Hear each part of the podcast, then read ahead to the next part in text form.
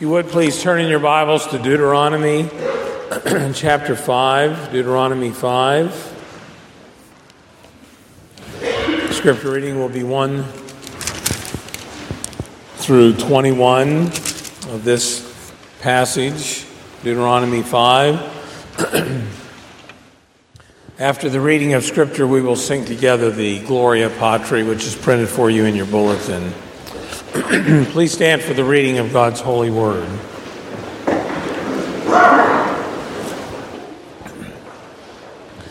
Moses summoned all Israel and said, "Hear, O Israel, the decrees and the laws I declare in your hearing today. Learn them and be sure to follow them. The Lord our God made a covenant with us at Horeb. It was not with our fathers that the Lord made this covenant, but with us, with all of us who are here alive today. The Lord spoke to you face to face out of the fire on the mountain.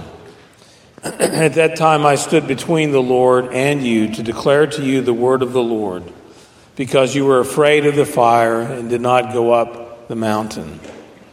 And he said, I am the Lord your God who brought you out of Egypt, out of the land of slavery. You shall have no other gods before me.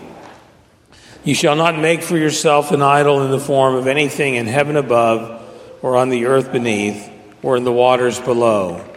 You shall not bow down to them or worship them, for I, the Lord your God, am a jealous God, punishing the children for the sins of the fathers to the third and fourth generation of those who hate me, but showing love to 1,000 generations of those who love me and keep my commandments. You shall not misuse the name of the Lord your God, for the Lord will not hold anyone guiltless who misuses his name.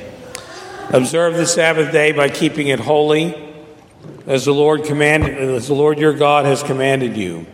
6 days you shall labor and do all your work, but the seventh day is the Sabbath to the Lord your God.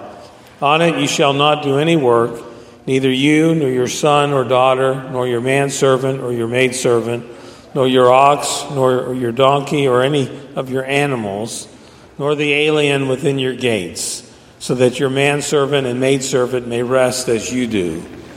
Remember that you were slaves in Egypt, and that the Lord your God brought you out of there with a mighty hand and an outstretched arm. Therefore the Lord your God has commanded you to observe the Sabbath day. Honor your father and your mother, as the Lord your God has commanded you, so that you may live long and that it may go well with you in the land the Lord your God is giving you. You shall not murder. You shall not commit adultery. You shall not steal. You shall not give false testimony against your neighbor. You shall not covet your neighbor's wife. You shall not set your desire on your neighbor's house or land, his manservant or maidservant, his ox or donkey, or anything that belongs to your neighbor." And God will add his blessing to this reading of his word. Amen. Well, the Heidelberg Catechism continues to have us reflect on how it is that we might live in a way that would show our gratitude to God for his deliverance from our sin and misery. And it's currently taking us through the moral law, the Ten Commandments. We are in commandment number 4 today. And I read to you from Deuteronomy chapter 5. This is one of those English Bible trivia questions. It's good to know. Where do you find the Ten Commandments? Well, hopefully Exodus 20 rolls off your tongue, but it's in Exodus 20 and Deuteronomy 5. Exodus 20 was the initial giving of the law. Here in Deuteronomy 5, it's Moses, as he's nearing the end of his ministry and of his life, he is reminding the people of the statutes of the Lord and some of the history to give them fortitude as they're entering the promised land. And as we've been working our way through the commandments, the first commandment is the law of loyalty. We're to worship the Lord our God only. Commandment number 2 is the law of worship. We are to worship God only in the way that he has directed us. Commandment 3 is the law of reverence. We're to reverence and respect and honor the holy name of God. And this is the commandment, the fourth commandment, the law of rest. In a sense, you could say this command is the oldest of the Ten Commandments, that it was part of the fabric of creation. If you go back and read Genesis 1 and 2, you come to the end of the creative work of God. And after 6 days of creation, he ceased his creative activity and he rested on the Sabbath day. And so the principle of the Sabbath and the blessing of the Sabbath comes in creation itself. Now, our confession of faith says that in principle, in essence, Adam and Eve were given all the statutes of God, but nevertheless, that specific statute is there in creation. And even in Exodus, it was inaugurated prior to the giving of the law in Exodus 20. If you read the history of the Israelites in Exodus, you see that we come in Exodus 16 to the place where God is going to give manna to the people, but on the Friday, he's going to give them twice as much manna as they need for the next 2 days, for that day and for the next day, so that they don't have to work on the Sabbath day. So you have the principle and some direction for Sabbath keeping there in Exodus 16. And then the giving of the law in particular in Exodus 20. Now, it's a command that is certainly not appreciated by the world. In fact, it's not appreciated necessarily by all Christians, or the fourth commandment, or the commandment to keep the Sabbath. But Bill Gates was once asked why he didn't believe in God. And part of his answer was, well, just in terms of allocation of time resources, religion is not very efficient.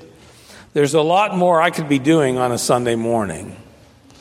So he would consider what you are doing kind of a waste of time. Hopefully we can get a better feel for that and get a more wholesome point of view. But Robert Godfrey in his series of lectures on church history, which I continue to commend to you, brings up a couple different points. He talks about the Sabbath in a couple different contexts. He mentions at one point in there, around in the 1930s or so, that the NFL decided they were going to begin playing their games on Sunday afternoon, or on Sundays. And the advice or the general consent was, well, that'll never work because people go to church on Sunday. So you and I both know which part of the culture war won on that one. But the other thing Godfrey says, he says, as historians look back on the 20th century, one of the things that they are going to take note of is one of the most notable things that happened in the 20th century related to the church and culture is the abandonment of the keeping the Sabbath wholesale by culture and even the church without any opposition. It just happened. It was given up. In my childhood, I still remember blue laws. You couldn't go except to pharmacies and stores like that. You couldn't go shopping on Sunday. But none of that applies today. So the fourth commandment is important for us just to think about, as the other commandments, what is it calling us to? And if you take the commandment as phrased in both Exodus 20 and in Deuteronomy 5, there are three parts of it I want us to reflect on as we work our way through it. It tells us what to do, tells us how to do it, and then it talks about why. Why do we do this? And when we think about what are we required to do on the Sabbath day, there are really two things that the commandment draws to our attention. The first is Remember the Sabbath day. It's a day of the week that you and I are called to bring certain things to mind, to think about it. Not only remember that it is the Sabbath day, but there are things we draw our attention to in our minds and our thinking on that particular day. And two of the things, and I'm going to come back to these when I talk about why do we keep the Sabbath, two of the things that we are to keep in mind or bring to mind when we think about the Sabbath day. The first is we are to remember that God is our creator. We have been fighting battles all week in your various professions, in your various walks of life. We've been dealing with all kinds of difficulties and troubles. And we need a day that we can step aside from that and remember certain things. We need to remember that God is our creator, that he has made all things according to his will, that he has made you according to his will. And he watches out for you, and in his providence, he governs all things. We have to remember that he's our creator. The Sabbath day is an opportunity to do that. Second thing that we need to remember is that he's your Redeemer. Deuteronomy 5 specifically cites that as a reason why we keep the Sabbath day. Because God redeemed us. He redeemed Israel. They needed to remember. They needed an opportunity to remember that God delivered them from bondage. And we need to be reminded of that. We have a tendency to forget things. We get, what's the old saying? When you're in the swamp fighting the alligators, I forget that the purpose of here was to clear the swamp and you're dealing with the alligators. We fight the battles through the week and we kind of forget what's the point of view of our life. And the purpose of the Sabbath day is to help us remember that. When you're overwhelmed with circumstances, you have to have the opportunity to step aside from those circumstances and get your mind on something that will last, something that's more permanent. And so, while the Sabbath may seem to be a burden, it's intended to be a benefit and a blessing. And I want to read from Thomas Watson. He has a great paragraph here. He says, the Sabbath day is for our interest. It promotes holiness in us. The business of weekdays makes us forgetful of God and our souls. The Sabbath brings him back to our remembrance. When the falling dust of the world has clogged the wheels of our affections, that they can scarce move towards God, the Sabbath comes and oils the wheels of our affections, and they move swiftly on. Isn't that a beautiful phrase? Isn't that a beautiful turn of phrase? During the week, the dust of this world clogs our affections. And the Sabbath is intended to oil those affections and get the wheels rolling forward. He says, he continues, God has appointed the Sabbath for this end. On this day, the thoughts rise to heaven. The tongue speaks of God and is as the pen of a ready writer. The eyes drop tears and the soul burns in love. The heart, which all the week was frozen, on the Sabbath melts with the word. The Sabbath is a friend to religion. It files off the rust of our graces.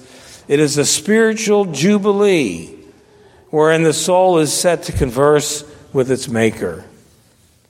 You see, the Sabbath day isn't to be a burden that we only think about what we do, what we can do, what we shouldn't do.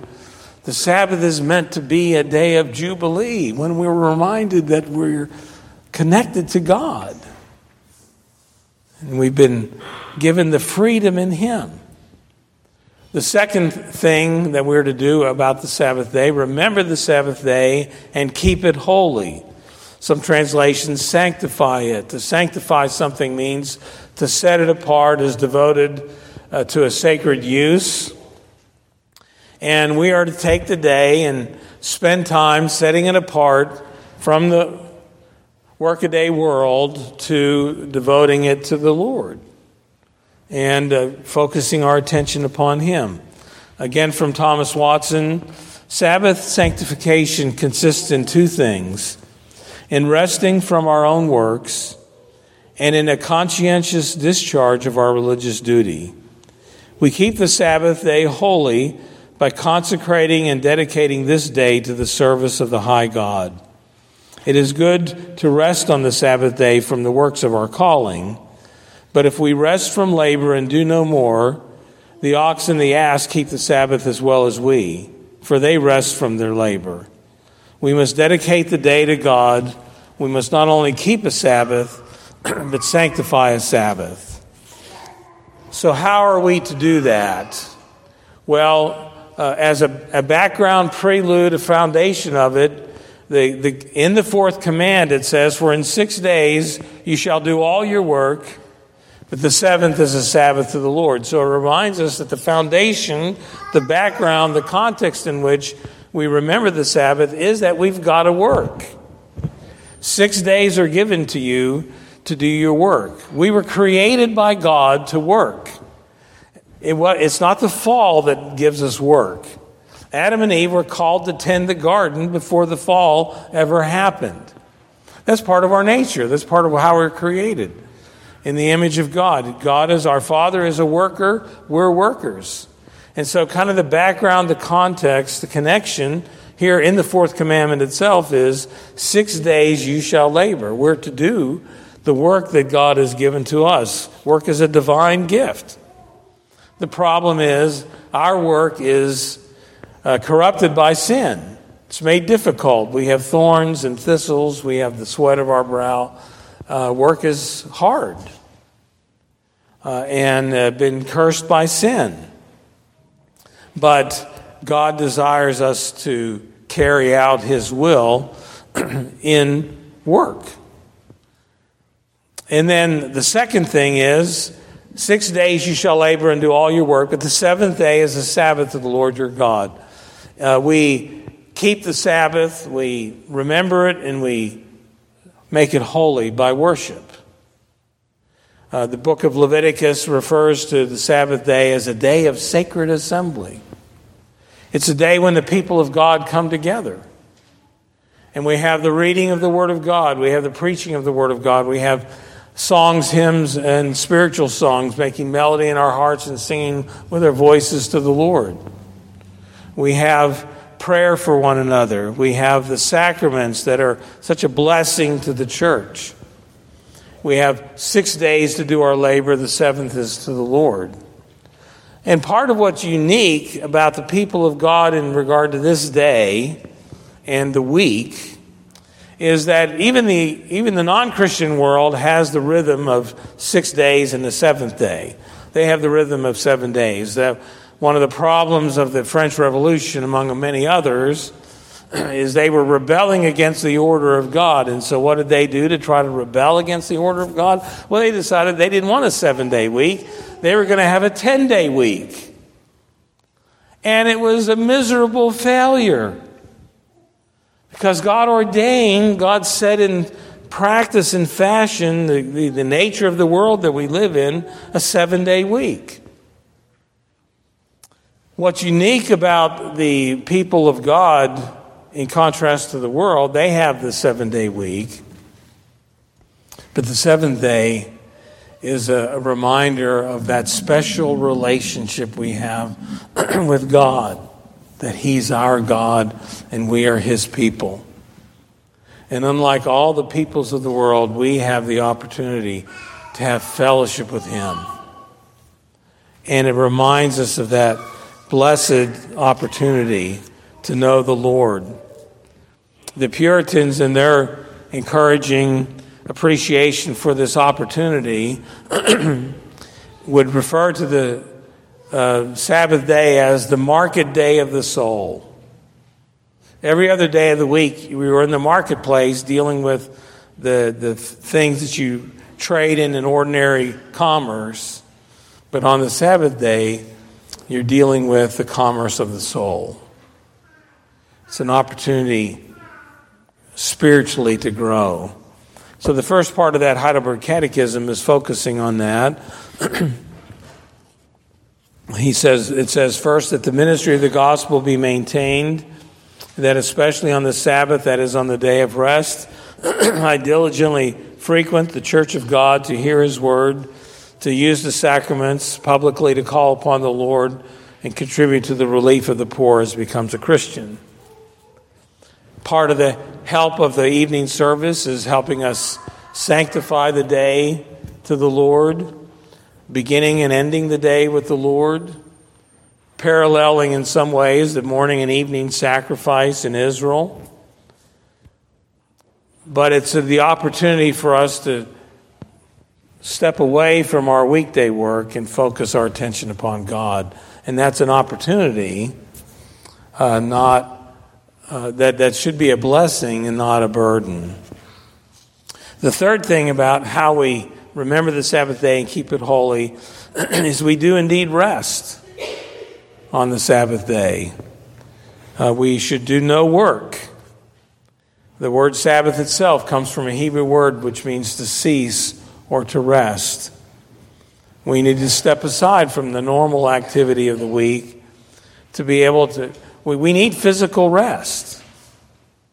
We need to have the opportunity not just for leisure, but for restoration, both spiritually and physically.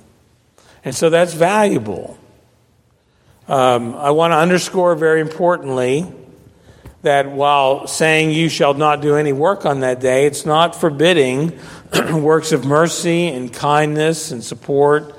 There are those who have occupations on Sunday that they have to do, thinking particularly of doctors and nurses, but there are others that need to take place even on Sundays, and there's certainly not a rebuke or a condemnation of that. And you and I need rest. Having that Sunday afternoon nap is not a bad thing.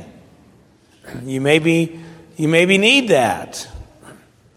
And I have a great deal of support and compassion for particularly our working mothers who they've been busy taking care of kids or doing whatever they're doing through the week. They come, they prepare a big meal for the family, and by the time they hit midday Sunday, they are totally exhausted. And I'll give them a pass on the evening service. They probably need to go to bed early. But in any regard, we need grace to one another. But we need to be thinking seriously, how can I use the day well for the glory of God, and see it as our opportunity to reflect on God in that day. So why do we keep this command? Well, we come back to the two reasons I mentioned earlier. Exodus chapter 20, when it gives the fourth commandment, it says, you're to keep this commandment because in 6 days the Lord created the heavens and the earth, and on the seventh day he rested. And the significant thing about that is we worship and serve the creative activity of our God, and God marked the occasion of his ceasing that creative activity by creating the Sabbath day and blessing it. That's the very first occasion that God blessed something. And he blessed the day that he wanted to set aside as the day when believers can have fellowship with one another and with him. And so the reason we reflect on and keep the Sabbath day is because God created it. God created the world. God created us. He made us his own. And so we're taking that time to reflect on that. But the other reason is, which comes in Deuteronomy 5, we're to keep the Sabbath day because you were slaves in Egypt, and the Lord your God brought you out of there with a mighty hand and an outstretched arm. Therefore, the Lord your God has commanded you to observe the Sabbath day. They look back on their redemption. And on that day, they reflect on the fact that God had delivered them from bondage in Egypt. And so it was a day of celebrating freedom. It was a day of celebrating the rescue they had. And that's what Sunday's all about. It's celebrating rescue, or a significant part of what it's about. It's celebrating deliverance.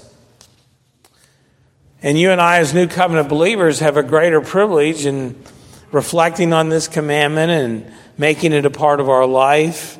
Not only are we worshiping God as Creator, that we're made in His image, not only are we worshiping Him for the redemption that He had of the people of Israel in their bondage, but you and I have a greater deliverance. You and I have a greater freedom, because God, through the work of our Lord Jesus Christ, has delivered us from the bondage of sin.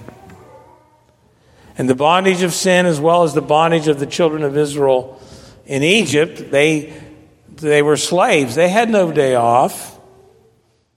When you're under the bondage of sin, there is no freedom. You can deceive yourself to think that you have freedom, but you have no freedom. You're under the bondage of sin. You will follow that taskmaster to your death. And you and I have the greater deliverance as we look to Christ and find our freedom in Him. That's what worshiping together helps us keep in mind. But not only that, we have something even more. Not only do we have the worship of God, our Creator, not only do we reflect on the deliverance of God's people in the Old Testament, not only do we celebrate the freedom in Christ because of His deliverance from the bondage of sin, but you and I have the hope of a rest yet to come. The writer of Hebrews in Hebrews 4 says, "There remains a Sabbath rest for the people of God." And the day we worship reminds us that there is a better day to come. And we long for that day. Pick up your hymnal and turn to hymn 540. We won't sing this, but I wanted to reference a particular stanza in here. It's a wonderful hymn. A few more years shall roll. Reflects on a lot of different aspects of our life here and now. But it's stanza number 3 that I want you to look at. A few more Sabbaths here shall cheer us on our way. And we shall reach the endless rest, the eternal Sabbath day. Then, oh, my Lord, prepare my soul for that sweet day. Oh, wash me in thy precious blood and take my sins away.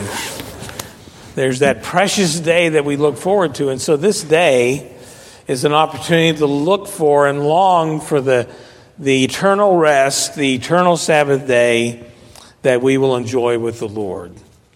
So hopefully it gives you a little perspective on reflecting on the day, not as a burden, but as an opportunity to direct our thoughts. There's one other question I want to address very briefly, and that is, why do we worship on the first day of the week? Israel worshiped on the seventh day of the week, the last day of the week. You and I worship on the first day of the week. And What I'll communicate with you probably won't satisfy everybody. It certainly wouldn't satisfy others. But why do we worship on Sunday? And it's because that Christ's resurrection has transformed the Sabbath day, that we worship on the day that He has risen from the dead. And I think there's a wonderful spiritual truth in that, in comparing the Old Covenant and the New. In a sense, you could say Israel, they worked than to enter into their rest. You and I, we enter our rest in Christ. We have everything we need in Christ. We have our rest in Him. And then, as a fruit, we live. So we rest in Christ first, and then we live our life to his glory and honor. In the New Testament, we have at least three occasions where we know that the apostles and the people of God gathered on the first day of the week, on the first of the Sabbaths. And by the end of the first century, Ignatius was able to write about Christians that they no longer observe the Sabbath, but they direct their lives toward the Lord's Day, on which our life is refreshed by him and by his death. And then B.B. Warfield, he explains it like this. Christ took the Sabbath into the grave with him and brought the Lord's Day out of the grave with him on the resurrection morning. And you see in the history of the New Testament a period of transition where early on the apostles probably worshipped on both, or at least in a transition period, worshipped on the seventh day and the first day. And gradually, especially with the destruction of the temple in Jerusalem, worship moved to the first day of the week. But in either case, the goal and purpose of the remembrance of the Sabbath day is the same. It's to get our attention and focus upon the Lord and to find our rest in him, spiritually and physically. And so I encourage you, I encourage myself, when Sunday rolls around, to use it as an opportunity to reflect on the mighty work of your God. His work as your creator, his work as your redeemer, and the promise that he has that there is an eternal Sabbath day, an eternal rest that is waiting for you. To live this life with the remembrance of his gracious work and be able to come alongside, aside from our regular week. One author, Guy Waters, has written a book on the Sabbath, and he titles it, The Hope and the Rest for the People of God. That's what it's about, to give you hope and rest. And may you find that truly in him. Amen. Let's bow in prayer. Father in heaven, we thank you so much for the richness of your love. Thank you for giving us a day that we can spend time not only with your people, but with you. And the discouragements of the week, we can, by your grace, set them aside, and give our full attention to you and your wonderful provisions, your wonderful work, your wonderful grace, that we might be encouraged and strengthened to deal with the challenges that we know are going to be ahead. But nevertheless, we do so with the knowledge of you, our God, and our Savior. May you help us to live this out in our lives for your glory, we pray in Jesus' name. Amen.